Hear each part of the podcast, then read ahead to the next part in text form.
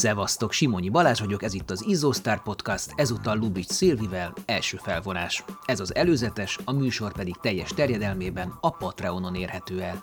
www.patreon.com per nem azé. Szilvit nem kell bemutatnom, van Wikipédia szócikke, hollapja, vastag eredménylistája, forgattam róla egy rövid dokumentumfilmet is a Badwater kapcsán. Lassan húsz éve volt, hogy kismamaként kiment kocogni. Erről a 20 évről, az előzményekről és utórezgésekről beszélgettünk 6 órában. Olyan dolgokról, amik az interjúkból, könyvekből, fellépésekből kimaradtak. Eddig sehol nem publikált, háttérben maradt dolgok kerültek elő, és számos eddig ismeretlen kép, cikk, futónapló részlet is kikerült a Nem azé, aki fut blogra. Az adás nem tényfeltárás, hanem inkább szubjektum feltárás nem versenyek elemzése, futójó tanácsok csokra, edzés elméleti kiskáté, hanem inkább egy utazás egy olyan futó koponyája körül, szíve és lelke zegzugaiban, akit sokan csodálunk és szeretünk, és még többen irigylünk. Az egyik, hanem a legismertebb hazai futó, és mindezek ellenére, vagy talán pont ezért, a legkevésbé megosztó.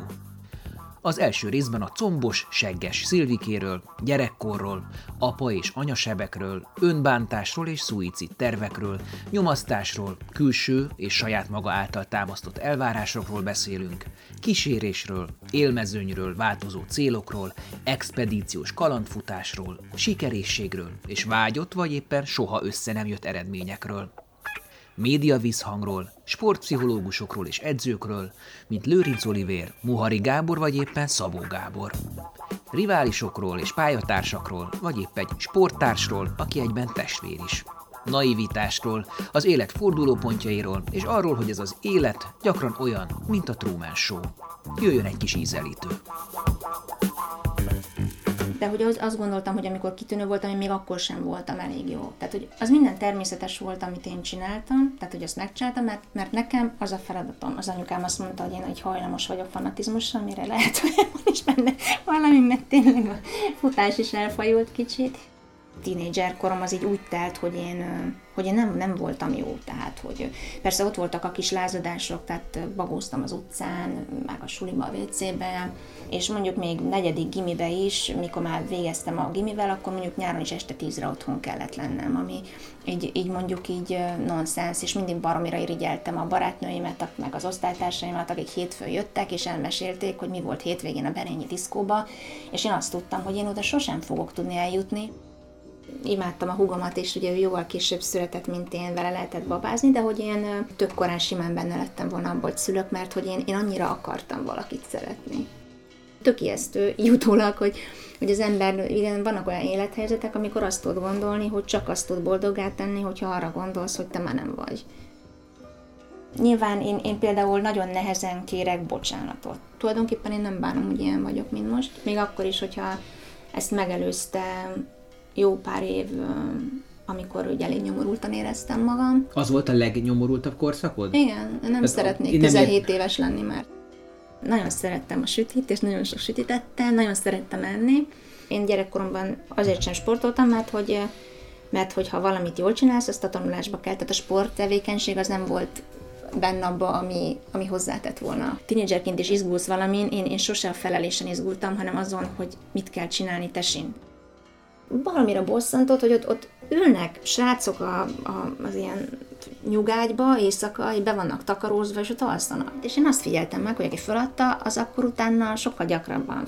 Tehát, hogy nem csak egyszer adja föl, hanem, hanem hogy van egy olyan szériája, hogy úgy, úgy kiszállogat. Elkezd könnyebb lenni a Igen, tehát hogy én, én, én azért attól, hogy mindig féltem, vagy hát az, hogy mindig bennem volt, hogy, hát, hogy nem, mert hogy mi van, hogyha rájövök, hogy hogy tulajdonképpen, amikor szarul vagyok, és kiülök oda a pályaszélére egy székbe, hogy ezt a versenyt úgy is be lehet fejezni, és nem kell még, itt tudom én, még tíz órán át szenvedni. Tehát, hogy így meg lesz ez a könnyebb út, és hogy nehogy már rákapjak. De hogy szállnék ki? Tehát, tehát rókázol minden körbe, nem baj. Tudom, mikor a, a VB-kre készültünk, akkor is abszolút mindig a női csapattól várták a magyar sikert, mert, mert férfiak terén úgymond nem volt esélyünk. Most tehát ez teljesen megváltozott. Vegyük például mondjuk a 12-es évet tényleg, amikor amikor konkrétan én nagyjából abszolútban nyertem mindenhol, tehát a Sárvártól az UB-t is, tehát egyszerűen akkoriban a, például a férfi mezőn sem volt túl acélos itthon, És nem az volt, hogy én vagyok piszok jó, hanem egyszerűen csak, csak így adódott, előbb-utóbb nyilván lett rajtam egy nyomás, akárhogy is. Tehát lehet, hogy a kutya nem vár tőlem semmit, de amúgy meg szerintem igen. Tehát, egy közösségi nyomásra gondolsz? Igen, igen. Leginkább az, vagy, vagy Igen, igen. Vagy támogatóktól, szponzori nem, nyomás? Nem, nem, nem. Magadtól szponzori nyomás, nyomás sosem volt. Nyilván magam, magamtól is volt, tehát hogyha, hogyha oda mész egy olyan versenyre, amit már megnyertél, akkor van egy külső, külső nyomásod is, akárhogy is. Igen, meg egy belső. Kimondott is, kimondatlan is de nyilván van egy belső is, tehát ott egy spártatlóra nem tudsz csak úgy oda menni, hogy azt lefutod. Célversenyem a világbajnokság lett volna, és a Augusti azt mondta, hogy ő nem fog engem fölkészíteni egy jó VB-re azért, hogy a Magyar Bizottságnak jó legyen. És én akkor nagyon-nagyon, hát nagyon szomorú voltam. Csalódtál inkább benne, vagy a bizottságban? Benne úgy éreztem, hogy, hogy, hogy ez így, ennek nincs köze. Emlékszem Torino előtt, mikor kimentünk, Oliver volt a nagykatának is, meg nekem is az edzőm, és, és ott előtte beszélgettük így a, hogy mégis mi várható, és hát abszolút az volt, hogy hát szerintem, hogy te vagy a Kata lesz a világbajnok, és nem tudom, hogy félre oda még valaki úgy közétek, vagy tehát ott az abban a régióban. Tök fura volt, hogy az elejétől nem ment, tehát hogy így, tehát tök világos volt számomra az első óránál, hogy, hogy ilyen valami nem oké. Ez nekem lett volna fontos. Mert, mert úgy gondoltam, hogy ez bennem van, és ez sosem jött ki. Tehát engem nem kell tutulgatni, tehát az nincsen, hogy akkor most ott a kísérő azért van, hogy, hogy azt mondja, hogy menj tovább, ilyen, tehát, hogy ilyen szöveg. Nem, azért van ott, hogy mit tudom én, hogyha akkor a kezembe adja a kulacsot, akkor három másodperccel előbb hagyom el a, vagy kettővel a, kettő perccel a frissítőzónát, mint egyébként. Nekem sokkal jobb így magam megküzdeni dolgokkal. Az, hogy, hogy Spártolóra mindig kísérővel mentem, azért ebben erősen benne volt a teljesítményorientáltság lássuk be, azért kísérővel jobb eredményt tudsz elérni. Nyilván az ember látja, hogy XY kísérő nélkül ment ennyit, persze a fejedben megvan, hogy az sokkal nagyobb dolog. Hogyha az eredmény fontos, akkor igénybe kell venni mindent, amit csak enged a szabályzat. Tehát akkor igenis hülyeség kísérő nélkül menni csak azért, hogy megmutassam, hogy én milyen ügyes vagyok hogyha nekem önmagában elég az, hogy magamhoz képest, tehát én azt szeretném fölmérni, hogy én egyedül ezt hogy tudom megcsinálni, akkor az, az tök jó kísérő nélkül. Én úgy gondoltam, hogy oké, okay, ezt egyszer megcsináltam, ez szörnyű volt, tehát, hogy tudod, azért a mezőny vége az nem néz ki jól, és egyszer csak így begyógyult, mint mikor a gyereket megszülöd, és akkor úristen, ez annyira szörnyű volt, hogy több gyereket nem vállalok, de hogy valahogy meg, meg mégiscsak annyira cuki a gyerek, hogy, hogy akkor mégiscsak, és hogy megszépültek, úgyis még egy cuki lett a spártatlan, megszépültek az emlékek, hogy jó volt, meg én, de én, én komolyan gondoltam akkor, hogy én nem megyek vissza, mert nekem ez így, ez egyszer ki kellett pipálni, és akkor közben ez így hagyjuk. Jó leső érzés neked, fontos érzés neked az, hogy neked szól a himnusz, hogy, hogy, hogy neked húzzák fel a zászlót. De igazából a Spartatonon kívül nem húzzák fel sehol az ászlót, csak világversenyen, ugye? Hát igen. ez biztos. Hát ez csodálatos érzés, ez, ez tuti. Tehát, hogyha neked nincs Spartatlon, akkor... Sose a... élem meg ezt. Akkor nem éled meg. Igen, tehát nekem a Spartatlontól ezt kaptam. Inkább egy, egy, egy VB cím, vagy inkább egy eh, Spartatlon pályacsúcsa? Mármint VB első? Hm. spártatlan pályacsúcsa. Az én fejemben mindig az volt, hogy az aszfaltos futás csúcsa számomra az lenne, hogy én azt egyszer megcsináljam, és úgy gondoltam, hogyha, hogyha ez meg lesz, akkor, akkor én lehet, hogy így abba hagyom a versenyzést. Ez egy teljesen komoly gondolat volt, hogy már nem versenyzek, hanem csak úgy futogatok. Aztán szerintem így a személyiségemből adódóan, vagy nem tudom, hát ez nagyon hamar kiderült, hogy ez nem fog menni, hogy, hogy én ne versenyezzek, mert hogy, hogy nekem így valami felé kell haladni, nekem az tök jó. Ha tudom, hogy én most azért csinálom ezt, mert ott az oka, hogy miért. Tehát, hogy nem tudok csak úgy a vakvilágba futogatni, csupán az élvezet kedvéért. Tök érthető, de milyen fura logika, hogy mindig kell valamit kezdeni a futással. Tehát, hogy, hogy olyan, hogyha magadnak állítanál föl egy ördögi kört, amiből nem tudsz kiszállni, mint hogy nem, nem hagynál magadnak alternatívát. Ez nem csak a futással van így, én mindent így csinálok. Mi, mindig kell valami cél. Az a mondás, hogy a cél maga az út, ez, ez, ez nem értelmeshető. De, de végül is mert a cél maga a maga... cél, nem? De, de, de ez hoz magával egy, de, de ez nem azt jelenti, hogy nekem csak az a jó, amikor ott vagyok, tehát maga a cél megvalósítás, hanem én imádom az odáig vezető utat is. Ő ilyen uh, szigorú edző volt, nem nagyon mondott jót, tehát hogy uh, emlékszem, tehát az nagyon bennem van, hogy uh, mikor 11-ben nyertem a Spártatlont, akkor az összes dicséret az volt, hogy küldött egy SMS-t, hogy durva csaj vagy te Szilvi. Tehát ez annyira bennem van, hogy tehát ezzel már ki volt maxolva. Nekem nem tudott volna olyat mondani, amit nem csinálok meg. Tehát Oliver volt az Isten abszolút. Amit ő mond, az így akkor... De hogy alakította ezt ki?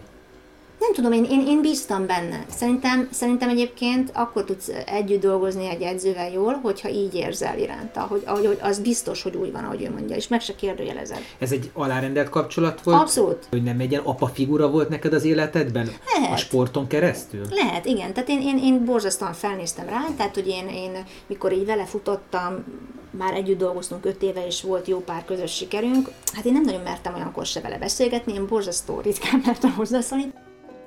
Sokszor egyébként nagyon nem csak nekünk volt az edzőnk, hanem sokszor azt éreztem, hogy már az összes versenytársam a pályán az edző. Tehát azért, azért volt, hogy abszolút az élmezőny, az teljes élmezőny Nőkre érted, vagy, vagy a férfiakra is? Engem nem érdekelnek a férfiak, mert én nem velük versenyzek, tehát csak a nők nőkről volt szó, és akkor tényleg egyre, egyre többen voltunk nála, és akkor ugye elgondolkodtam, hogy mikor otthon ül, akkor vajon kinek szurkol, vajon ki a fontosabb neki, vagy kinek örülne jobban.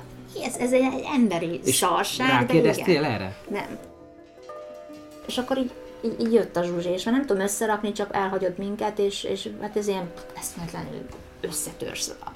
Én akkor, akkor ezt úgy éreztem, hogy most mi van? Tehát nem arról volt szó, hogy ő senki nincsen. És... De miért már zsebben érezted a, a, a győzelmet? Vagy... Nem, akkor volt az az infót, hogy most egy picit mehetsz lassan. Ja, nyilván, hát azért menti oda. Az első lépéstől a utolsó 30 kilométerig vezettem, és az meg még nehezebb volt, hogy utána Oliver elvállalta Zsuzsit tanítányként. És akkor... Ezek után vállalta el? Igen, és Tehát akkor... itt még nem volt az ő... Nem, nem, Aha, nem. értem. Nem, uh-huh. nem és, és um, akkor úgy gondoltam, hogy, hogy ez már ne, tehát hogy ez már, így, ez már sok.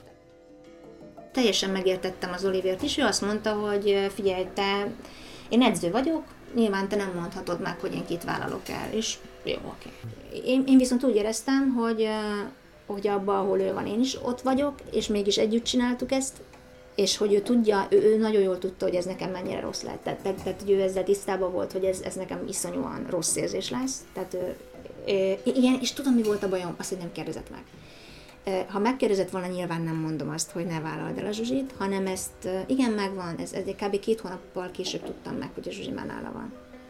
Hát bocs, de megértve az évért én se kérdeztelek volna meg, okay. mert mi között hozzá? Semmi, semmi, de egyébként meg igen. Régen, mit tudom én, amikor fölbukkant egy-egy új futó, aki ilyen hú, valami hirtelen jót ment, és akkor ezt így nem tudtam hova tenni, akkor nyilván az emberben volt egy ilyen kis hú, most ezt hogyan, vagy, vagy kis féltékenység, de hogy azt kell megfigyelni, hogy ezek teljesen elmúltak. Tökre kívánom embereknek a sikerét, és tökre drukkolok nekik, és, és ezt érzed magadból, hogy ez most csak kifelé mondott, hogy, hogy, vagy, vagy pedig tényleg azt érzed, hogy, hogy itt, itthon rágod a kefét, még ő fut, hogy, hogy, hogy meglegyen, hogy úgy legyen, ahogy, hogy legyen jobb, és hogy, hogy legyen jobb, mint a tiéd.